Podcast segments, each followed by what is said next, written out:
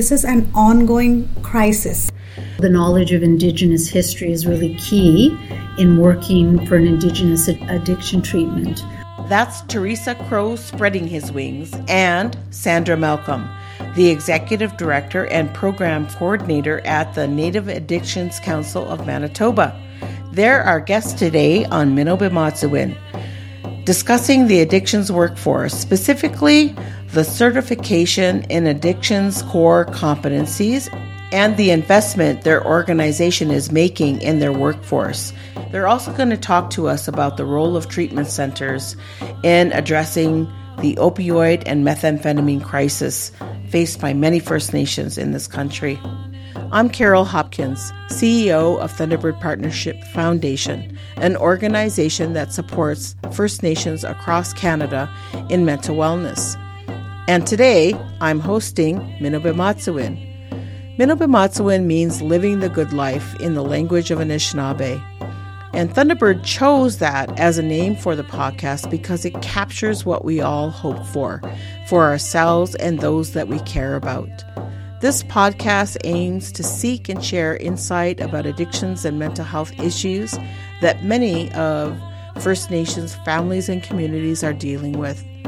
We're going to be fearless and have thoughtful and informative conversations with some of the leading voices in Indigenous wellness.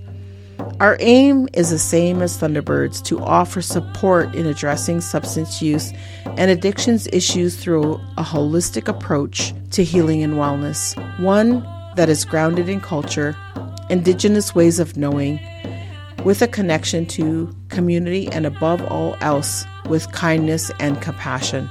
And today we're thrilled to have Theresa Crow-Spreading-His-Wings and Sandra Malcolm on this podcast. They both work at the Native Addictions Council of Manitoba, who recently just celebrated their 50th anniversary. Well, that was in 2022, a year ago. 50 years. That's great work. It was started as a response to alcohol use amongst First Nations in Winnipeg and then has grown to address the challenges of substance abuse and addictions in First Nations communities, with the goal of providing holistic, culturally based, and trauma informed services. Theresa is the executive director of NACM, and she's a Blackfoot First Nations woman from the Blood Tribe of Treaty 7 the territory in Standoff, Alberta.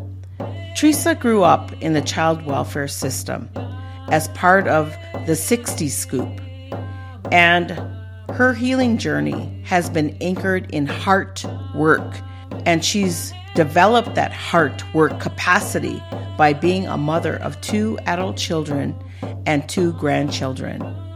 Theresa moved to Winnipeg in 2004 where she has been serving the inner city community as an advocate for adults, for youth, and families that are struggling with addictions, poverty, and their own mental well being.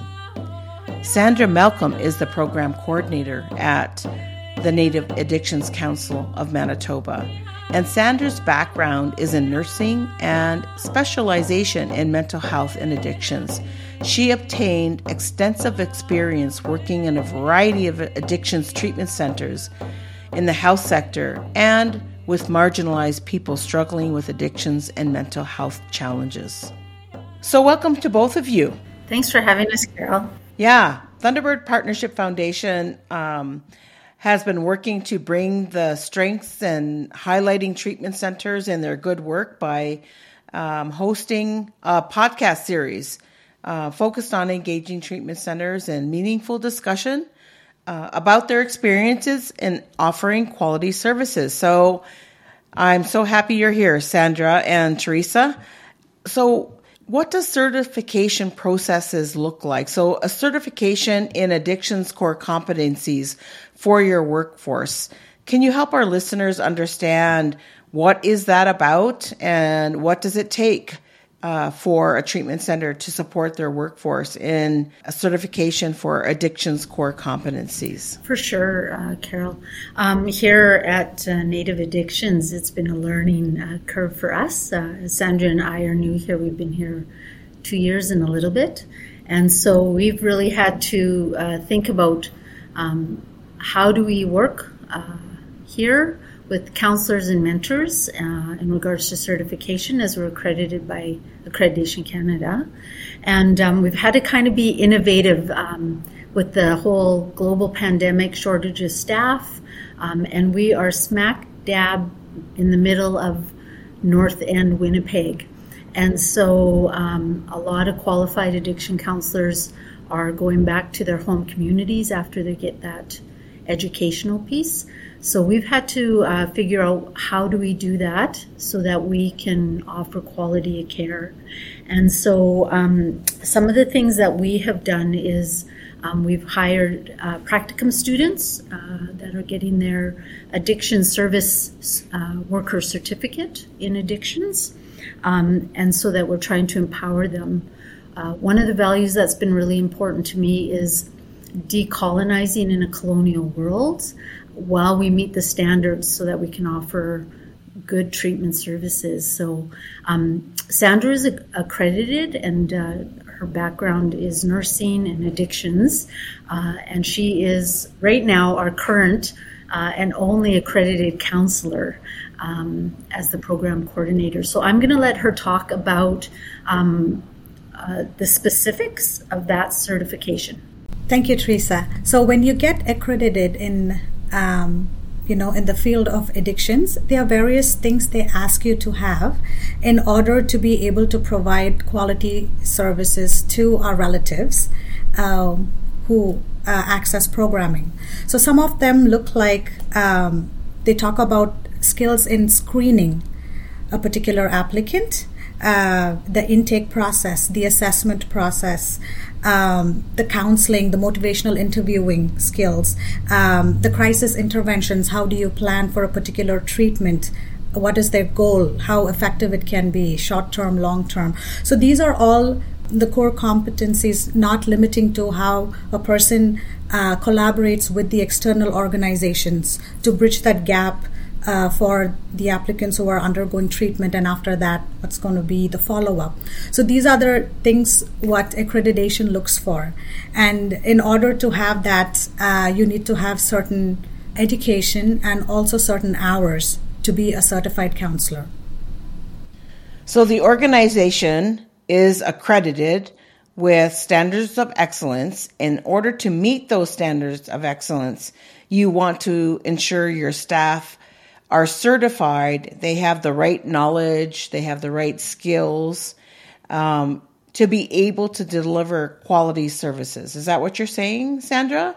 Can I add to that? I think it's also important that some of the core competencies uh, for us is um, is also the fact that that trauma informed lens, but also the knowledge of Indigenous history is really key in working for an Indigenous ad- addiction treatment um, piece. So, some of those uh, core things of understanding culture, uh, ceremonies, teachings, those aren't the things that are necessarily in a degree um, around addictions. There are, uh, uh like here in Winnipeg, there's Yellowquill uh, University and College.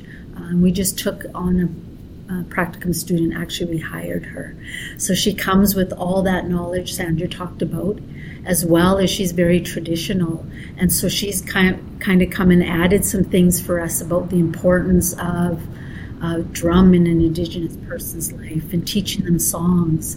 And so those core competencies are a bit different with us in Indigenous organization. We're really focused on land based healing. We really believe that the land heals. And so it's a combination of all those things. Um, uh, just uh, the cert- certificate, but also um, understanding Indigenous ways and traditions. Okay, so you used a term earlier, uh, Sandra, or sorry, that was you, Theresa. You said that we like to decolonize. We we understand we're working in a world um, where colonization is still present, but we like to decolonize. And then you started talking about the elements of knowledge and understanding that is outside of formal education. Those things are, are specific to culture. And, and so, how does decolonization look in your services or in your staff knowledge and skills? And how does um, culture relate to uh, certification standards or certification processes? Can you connect those dots for us? I will try my best here. awesome, awesome. Um, so when I came on board, uh, 2021, um, it was really important for me to realize that uh, taking on the executive director role was a sacred responsibility.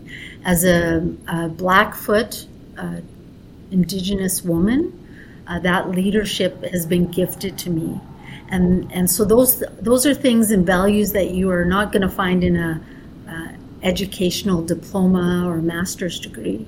And so, one of the things that I'm really been working on my own life, um, in my own heart work, I talk lots about heart work, is understanding who I am and the effects of my life as a 60 scoop person, and how do I best serve our people in that healing, and it has to look different. How we've done addiction services, uh, how we've served Indigenous people um, in in the context of Winnipeg is where my expertise is. Um, a lot of urban uh, reserve uh, and people coming in from reserve the surrounding reserves here in Manitoba, and and so it's been important to ask what is de- decolonization. Uh, we hear lots about it. So for me, that means about being intentional about the hard work that we do, being intentional about recognizing the Indigenous history of trauma around residential schools, day schools, 60 scoop, and how colonial um, a mindset is just quietly inside of us. So here we talk lots about there's no tolerance for lateral violence. Uh, we walk in a good way, in a kind way, uh, we base all our, our, our ways of knowing on the sweetgrass medicine, which is a medicine of kindness. And so there's a Blackfoot word called chemopizzasin, which is giving kindness to others. And that's where we base our decolonization practices around that. Our staff team, uh, when I started, we all sat down and we, for three days, and we went through a sweetgrass training exercise of past, present, future and the team um, came up with seven sweetgrass statements. That is our code of ethics. So that translates to accreditation code of ethics. Check. and so those are some of the things that we've done. And one of the important things for me is that as an executive director and coming from a decolonized indigenous approach, I don't want to be authoritative. I want to come from love, a love based practice, not fear based practice. So I could come in and tell everybody what to do, where to go, what we need to do to meet those colonial standards. But we really work from a community mindset. And so um, when there's things that need to change in program, we get everybody's input, including our relatives. So that's part of what I talk about decolonizing. So when we were accredited, we had uh, two accreditation surveys come in. We were uh, privileged with having people who understood and work with Indigenous um, peoples and other communities. So they were able to kind of move things around because if you look in a colonial mindset in regards to um, some of those certifications, it's check the box, follow this, follow this, follow this, and there's no leeway. So, accreditation is around a medical model, and we are not a medically minded uh, treatment center. And so, it's really been an important value as we share what we're trying to do in an innovative way, in a new way, because land heals, and those are things we're not going to get uh, meeting those standards. And so our surveys were able to kind of move some things around for us. Of course, there's things that are important to us, the values of how we serve um, our Indigenous relatives that come in, um, making sure they're safe, making sure that it's a welcoming environment, and making sure that they're getting um, the things they need, like their medications uh, and programming. So that's kind of how we've bridged that gap between decolonizing reach, trying to reach certifications in a really colonial, oppressive mindset of how treatment should be. We we really believe as indigenous people, we all know what we need. We just we just need to have that space to do it where we're not coming in and telling them what they need to not struggle with addictions or not struggle with whatever it is. So that's kind of how we bridge those gaps. That's incredible because what you're talking about is you are experts in translating your culture, your values, your ways of knowing to fit what is required to demonstrate, to show that you offer quality services. But in doing that, um, translation of how culture fits with certification of addictions workers and their how it fits with the core competencies, but also how it meets standards of excellence for accreditation. So, two, two different ways you're talking about quality. You're talking about it through certification and accreditation, but you're using culture and your values to inform, interpret all of it uh, to demonstrate culture. That's a pretty incredible feat. So when you say that your staff, um, there's no hierarchy, that you work in a holistic way, I got the image of a circle. Um, can you tell us a little bit more about how that actually works um, for the benefit of clients? Like people have different ideas about you're the boss, you're the one that's supposed to decide these things. But if we're sitting in a circle as equals, who makes the decision? Like, give us sure. a. Uh, I um I first want to uh, say one of the things we did was we changed our language around clients, and so Sandra and I have been oh, saying relatives right. because um, right. clients. Thank yeah, you. that's okay. Um, clients, uh, when you go way back into the Greek and learn about those terrible words like clients and savages, like all that inter mingles and it disempowers people. So we are really trying to build an organization on love, trust, and faith, which is um, cultivating safe space framework that uh, uh, Elaine Ellick in Calling Back Your Spirit does. And so I'm going to be honest, it's hard work and heart work um, because uh, when I came in, it was a real learning lesson for me because I'm really about love and I'm really about like, let's all get along.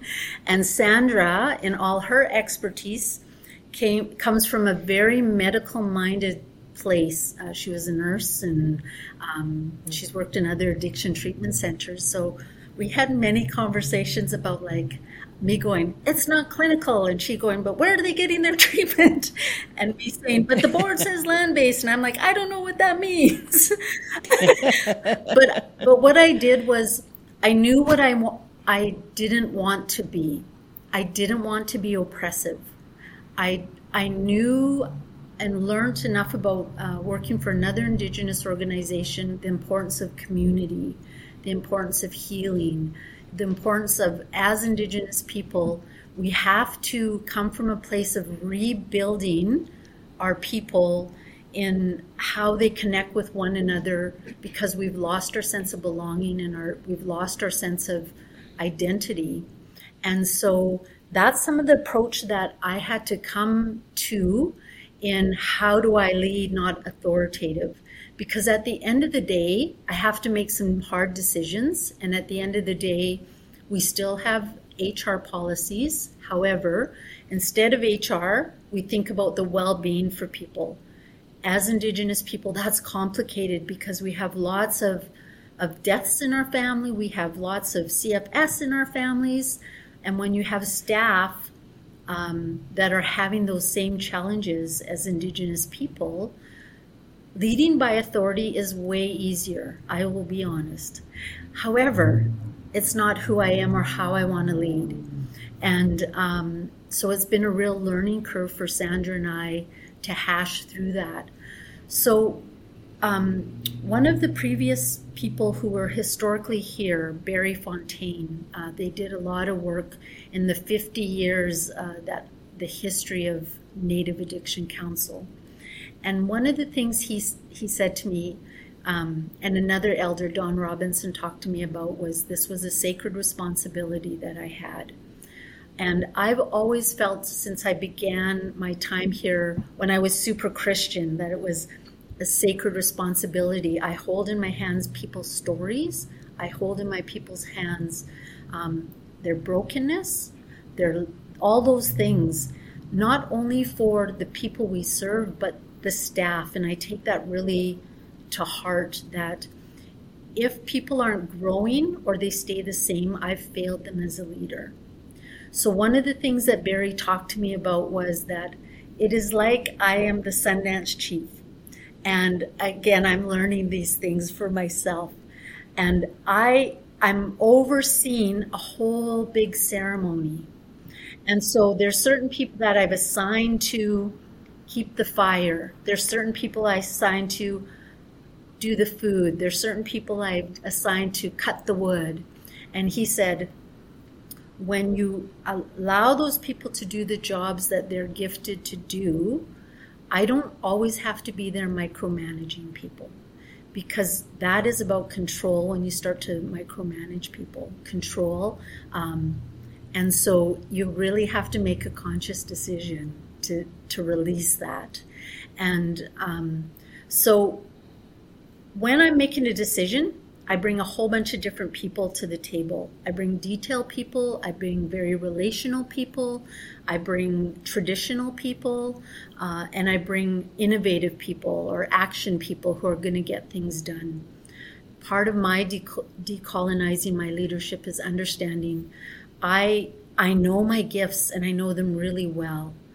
I'm not a detailed person. So I have a couple very detailed people that are in my finance and my IT, I bring them to all my all my meetings that I'm going to need details and questions, even if it's not about finance or or uh, uh, IT.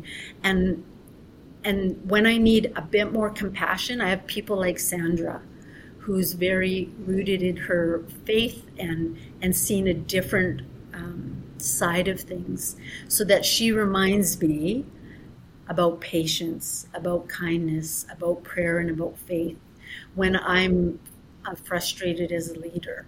So those are some of the things that we try to do. Um, and and when I'm thinking about leadership for us as Indigenous people, we we don't start from the top and come down. We're we we move sideways. and so my organizational chart is intentionally sideways. Everyone knows at the end of the day I'll make the right decisions, but everybody will have a voice at the table. And if it doesn't fit with where we're going, then the voice is heard and we say thank you. And we know what everyone's gifts. So part of my leadership in decolonizing is saying, okay, what is your gift? What are you good at? Okay, let's do that. So Sandra is my expertise on all things accreditation, all things that are medical minded, all things that are um, detail oriented files. So when I go to her, I say, hey, do we need this? So we have a rule 24 hours. Um, when I don't heed to that, I get in trouble. And so then there's a lot of apologies we have to make. So so we do. So I, I I really work hard at not making my decision my decision, but it's in the best interest of everyone. And so I won't ever make a decision that will just benefit me um, uh, or or Sandra, but what in the end is going to help the people that walk through this place. I want it to be um, when I think of it, I do this like a, a sweat lodge, that it's a healing place for all of us. Um, that when we come in, we have that room to learn and grow I apologize lots because I mess up lots. But now some some some of our staff. The other day I had to apologize. Uh, I didn't wait 24 hours, and I used capital letters in an email. and I went to that person, and then they were like, "You know what? I should have waited 24 hours, and I should have waited 24 hours."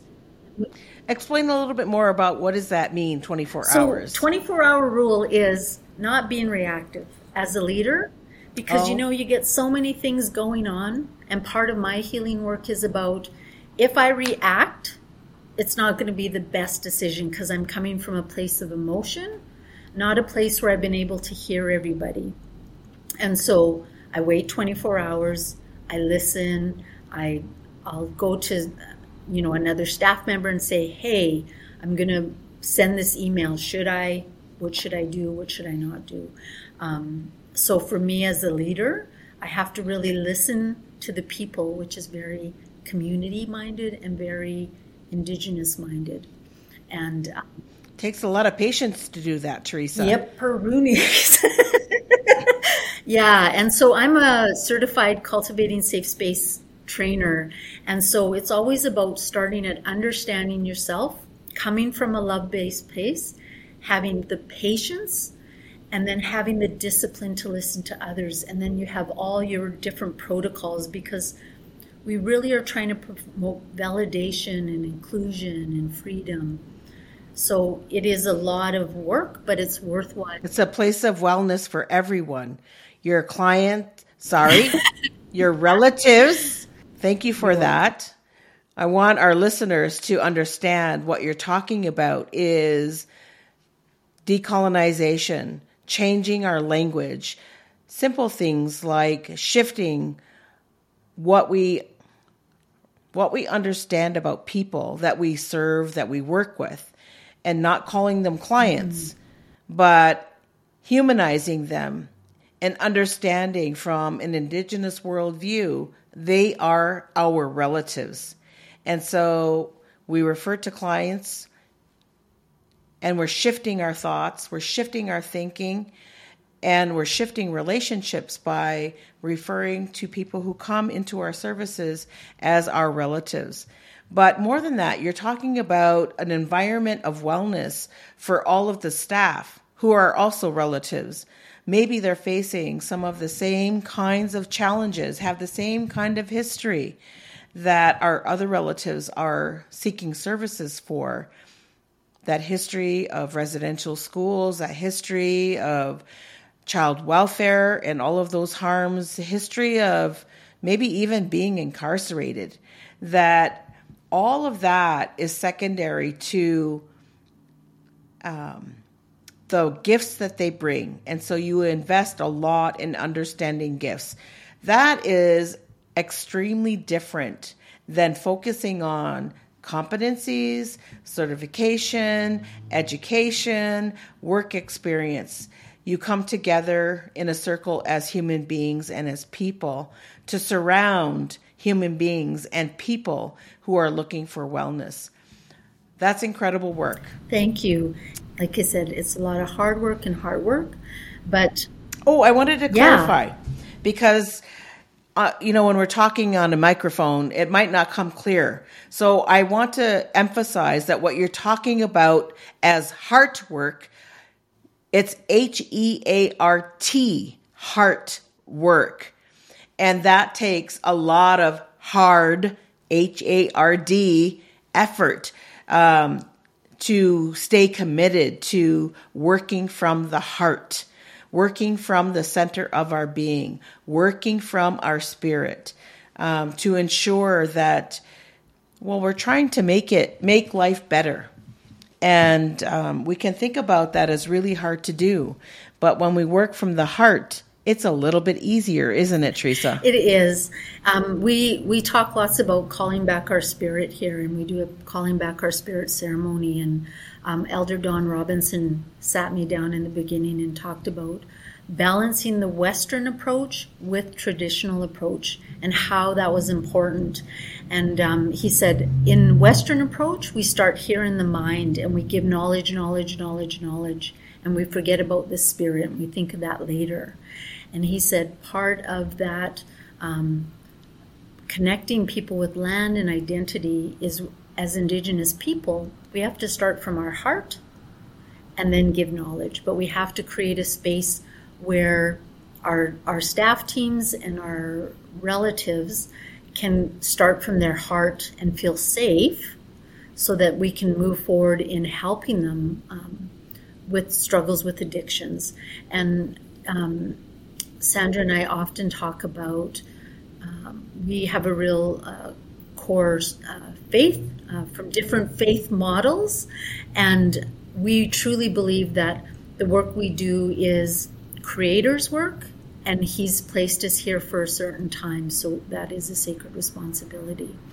And um, but it's it's the heart where it starts first. The competencies are important. You know, you need to know about trauma. You need to know about how to properly communicate with people. Um, you need to know about addictions. However, addictions is just the result of of a whole bunch of unresolved grief, a whole bunch of unresolved hurt, and a whole bunch of unresolved um, shame. And so, if we can create a space where people are coming from a place of love, it makes all the difference. And then all those other things fall into place naturally. Um, Sandra does an excellent job in um, making sure that we're meeting the standards of accreditation uh, in regards to the medical model piece, but she also has the beautiful heart to, to view from both sides. So tell me a little bit more. So I want our listeners to understand what you're seeing in terms of opioids and methamphetamines um, that are creating crisis in our communities. We are in a dire crisis in First Nations communities who are suffering from the in the assault of methamphetamine and opioids, often not having resources to be able to address it. So, what does that look like within your services? How are our relatives uh, from First Nations communities presenting, um, or are they coming to your door uh, with struggles over withdrawals from opioids and struggles with the effects of methamphetamine? Tell us about what that looks like and how you address that, Sandra. When we have our relatives apply from the northern community, like this is an ongoing crisis uh, because on the reserves it is so easily accessible. Even one, if one wants to stay away from it, they can't. It is that hard. However, we do have people who come and access our programming uh, with related to opiates um, addictions. So it is definitely hard for them um, to detox, to go into a detoxification center. So, as a part of our process, if an application is sent in from the NNADAP, like from the northern communities, we review the application and see what their need is. And we do have a policy which states that they need to be five days sober before coming into a programming. However, it is not mandatory for them to detox because detox in itself is a whole um, can of worms where you have a longer wait list and therefore some people try to get in some people are still waiting so in that process people are not able to access treatment so what we do is we take in applications and we ask them to come in and the first three days uh, of our program because it runs for six weeks. At the first three days to five days, it's all about detox. We don't do any programming so that they come down, they settle, and they detox on their own. If any medical uh, treatment is required, and based on that, we, we give them that medical attention.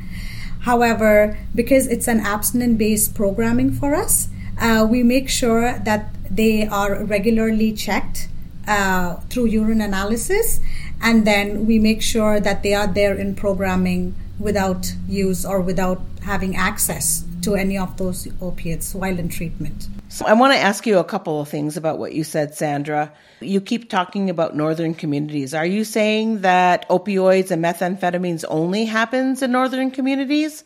Are you referring to northern communities because they have less resources to address opioids and methamphetamines? Why the focus on northern communities?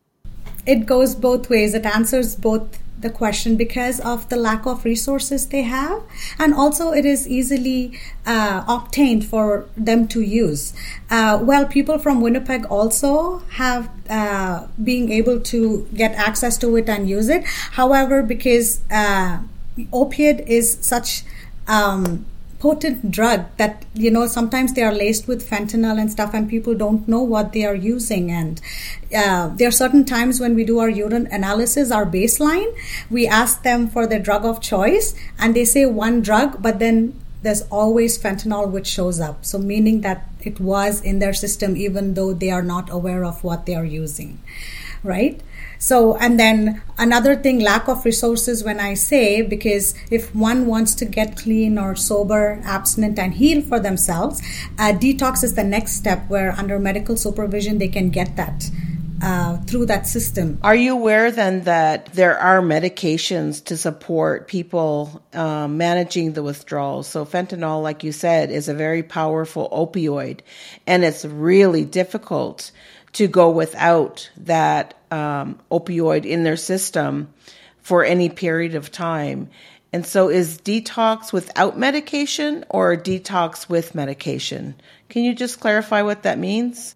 So, detox with medication is when you go to a detox center and under medical supervision where there are nurses or doctors present. Okay. Under that, they stay there for like a period of time till it is out of their system, so their withdrawal symptoms and signs get controlled through the other drugs in other um, under medical supervision. That's what I mean. Okay, so you accept clients. Sorry. No, I was also going to just add, like for northern communities, like because we're based in Manitoba, many of the people that are that we're serving here in Manitoba are from isolated northern communities. So um, when, when, we're thinking of all the treatment programs across Canada, that's specific to mm. um, Manitoba and the northern communities of what we're experiencing. Thanks for that clarification. We have many listeners to our podcast across the country, and I don't want to create a false impression that addictions only happens in isolated communities because we know that's not not the case. Um, and um, so, and I also wanted to clarify um, this idea that um, and that people can go through addictions and we should just expect them to manage the withdrawals. But that's not what you're saying either, that there is support, whether it's medication or whether it's time, uh, plus lots of the love in the environment, the caring, and the understanding about how um, their life has been impacted by things that they had no control over, those colonizing things that you had talked about earlier the impact of residential schools, the loss of land, loss of language, impact of being in a community where there is no clean drinking water, or the loss of land through you know evacuations for example that there are all of these forces of colonization that continue to impact our people and uh, our relatives are suffering as a result of a lack of access to resources. Yeah, so I just wanted to clarify when you say abstinence based program um, that you're not thinking about Suboxone, for example, as a substance, but rather than it's a it's a medication that is helping someone to survive. Correct. So when someone is on Suboxone or methadone, we allow that. Like there are pharmacists who come to our center to administer them. Uh, and while they are in programming, so we do not take that away from them because that's a way that helps them right. uh, to get off it slowly. Because it is not right for us to just stop someone cold turkey and say, "Hey, this is what you are in for for the next six weeks." So deal with it. So yeah. no. So we make sure that we are ha- we do have our medical clearance where if the doctor does suggest certain things we abide by that and certain medications are carried on for the next six weeks that's awesome. stay in programming. Thank you very much for clarifying that because when you describe your program as abstinence based people interpret that to mean that you will not allow them to have Suboxone, Probuphine, um, methadone, and and that's not the case. So um, it's a different way of describing abstinence-based treatment because oftentimes when people describe their program as abstinence-based, that means no medications. Um, so thank you for your good work, for your good heart work, for caring for people, for extending that love and ensuring they have the medications they need to survive and to work through um, their wellness in a in a safe and uh, a positive way. I think I just want to add to that conversation when we're t- we're talking about abstinent based.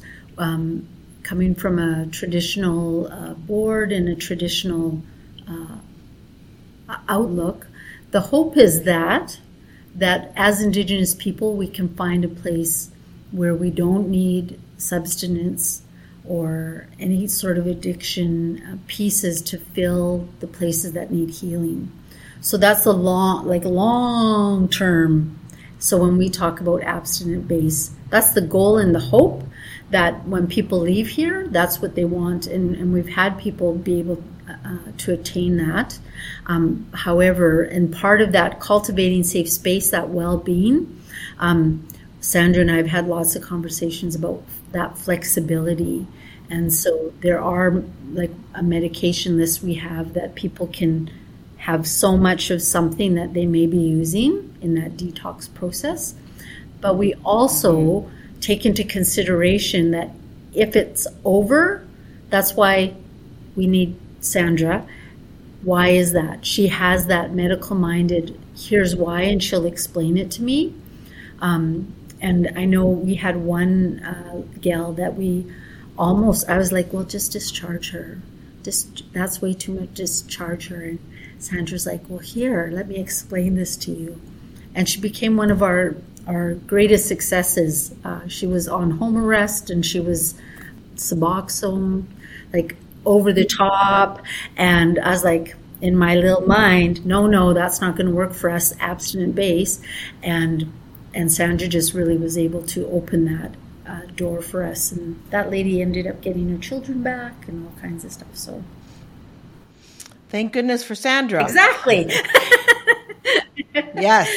I mean, because that is, you know, eh, allowing people, supporting people. It's not allowing them because you don't have the right to say whether or not they they can take medication. It's like telling a person who is living with diabetes if you don't start exercising and eating right, you can't have your insulin.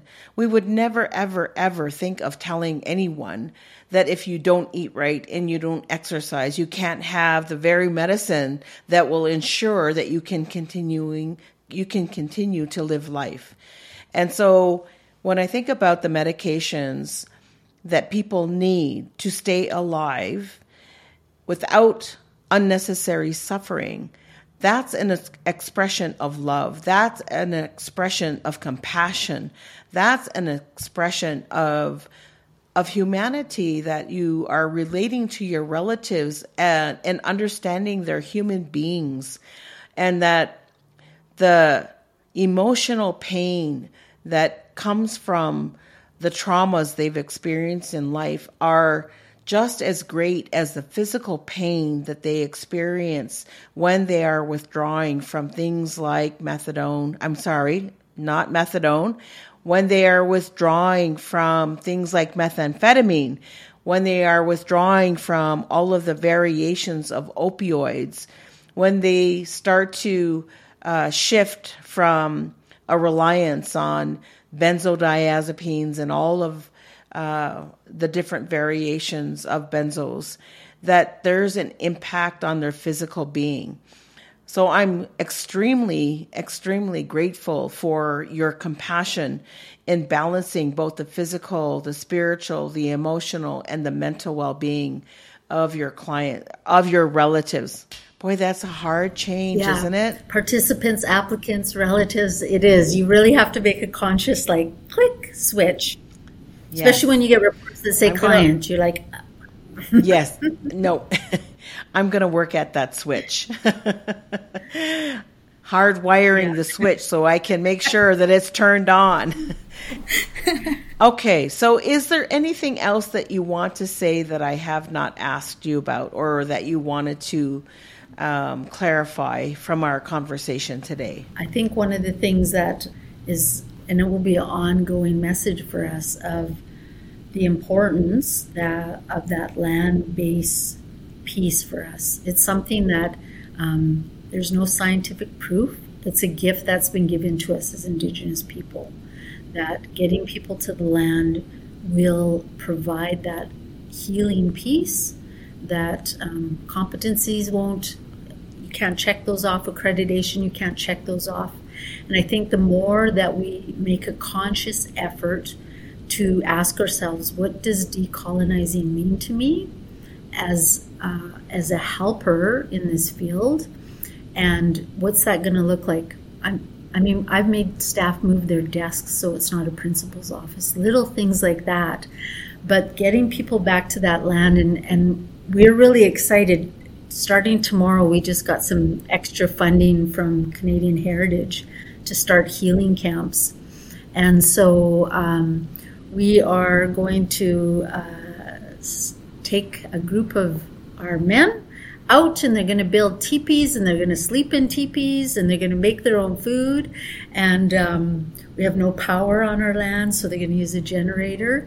But that's all part of it and giving them that sense of responsibility again um, to connect. Uh, uh, one of the guys said, I really like this treatment program because people talk to me here.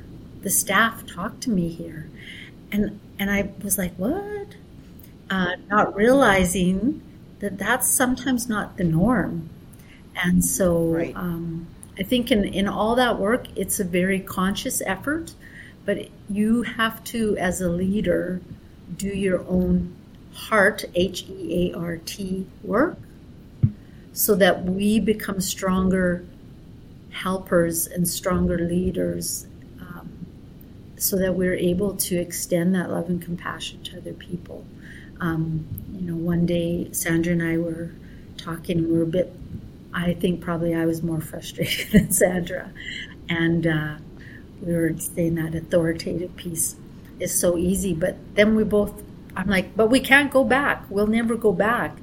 And so it's a, it's a, a worthwhile way to do it. And I know I was just in a summit where Carol Hopkins said something along the line, and don't quote me on this, I don't want it to get back to her, um, is despite the funders and all that kind of stuff, do the work for your people that you need to do. If it makes sense to feed right. them, whether you have the money or not, feed them. If it makes sense to whatever it may be for us, it's the land. And so um, we weren't allotted it like this is how much you get for land. We just said this is what we're doing, and this is how I'm going to get a cultural advisor. Um, and our cultural advisor is going to help plan with Sandra. And I just tell Sandra, this is what I want. This what we need to make sense. I empower them to do what we need to do, and it works. And we don't have scientific proof? Well, there is, though, Theresa. There is because treatment centers are using the Native Wellness Assessment, and it's a Class B assessment. It gives valid and reliable results. And so we filtered all of the cultural practices that have to do with land, and we looked at change in client scores related to hope, belonging, meaning, and purpose. And we found that when client when our relatives participate in land-based cultural practices and ceremonies and we looked at this data over 3 years so since 2017 to 2020 we saw consistently that our relatives who are in residential treatment for um, using drugs and alcohol that they improve at least at least 15% in a short six weeks by being on the land, engaged in cultural practices on the land. Their scores in the belonging category increased by 15%. Now, belonging are those things that relate, develop our relationship with family, community, but also our relationship with our relatives in creation the land itself. We all talk about our mother, the earth. She truly is our mother because she she continues to give to us our food and our sustenance despite what we have what all the things that we do as human beings.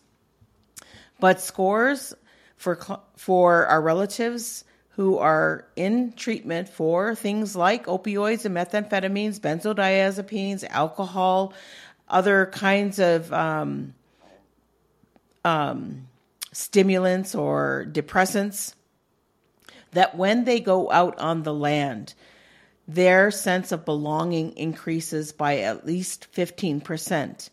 And not only belonging, but the other significant increase that we're seeing is that then people have a sense of purpose. So their scores in purpose also increase as much as 19%. That's quite a big difference. That's a significant change. So when people come into a program and then they exit a program and they're involved in land based healing, wellness, culture based activities, it facilitates a change in their wellness as defined by Indigenous knowledge, those relationships to the land, and then learning from how they're relating to the land. It's filling up their identity, their need for an understanding of their identity.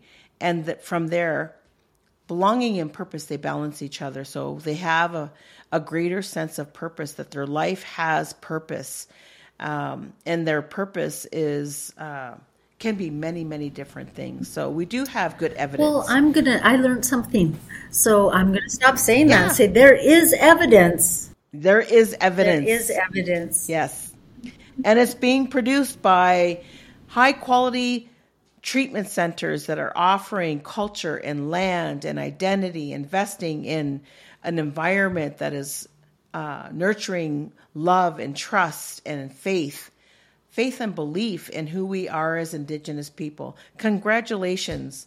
Uh, I would just want to say again, I'm so thankful for the work that you do, the heart work that you do. Thank you so much, Carol. It's it's been awesome to be here and share what we do, um, because we know we're doing something different. Um, and I know, and Sandra can yes. talk about this herself, but she was just sharing with me how she gone. I sent them to training, and how different experience that was for her compared to what we're doing oh. now. So, oh. um, but it's great. Like today. Um, uh, we had a staff a practicum staff. She's been teaching our guys to sing, and when they started, and today it was so powerful. Every every one of those guys took a lead, and one of our staff wanted to learn. And I just stood there, and my whole spirit, I just started to weep because it was so powerful. And you could just see their presence and their pride and that sense of belonging. Um, they just took great ownership over it. So um, it's it's great work, and and um, God willing, we'll just keep moving forward with, as Carol Hopkins says, keep doing what you got to do for your people. Keep doing what you got to do for your for your relatives. Exactly. So so thank you. This was uh, an awesome pleasure to share what we're doing and and being able to share that with others um, in that. Yeah, I want the rest of Canada to understand that we have quite high quality programs, that our culture makes a difference, it's meaningful. And and while we work to understand what is the relationship between western based models and and frameworks and and how that can be helpful for us, I want Canada to understand they're never going to take us far enough without the spirit. Um, and that's a direct quote from Elder Jim Dumont. He said, We can practice motivational in- interviewing, we can practice cognitive behavioral therapy, and those things will make a difference, but they will not take us far enough unless it includes the spirit. Our spirit, the spirit of creation, the great spirit that gave us our life. So, with that, I'm going to say thank you so much for joining me this evening and wish you all the best. Great. Thanks, Carol. It was fun. Thank you, Carol.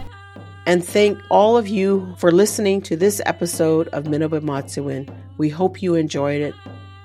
If you did, please rate and review us on Apple Podcasts, Spotify, and where you listen. It helps people to find these interviews. And please hit subscribe so you don't miss future episodes. For more information on the work of Thunderbird Partnership Foundation, please visit the website at thunderbirdpf.org. And be sure to follow us on social media. Just search for us at Thunderbird PF. Miigwech, and thanks for listening. Until next time, I'm Carol Hopkins.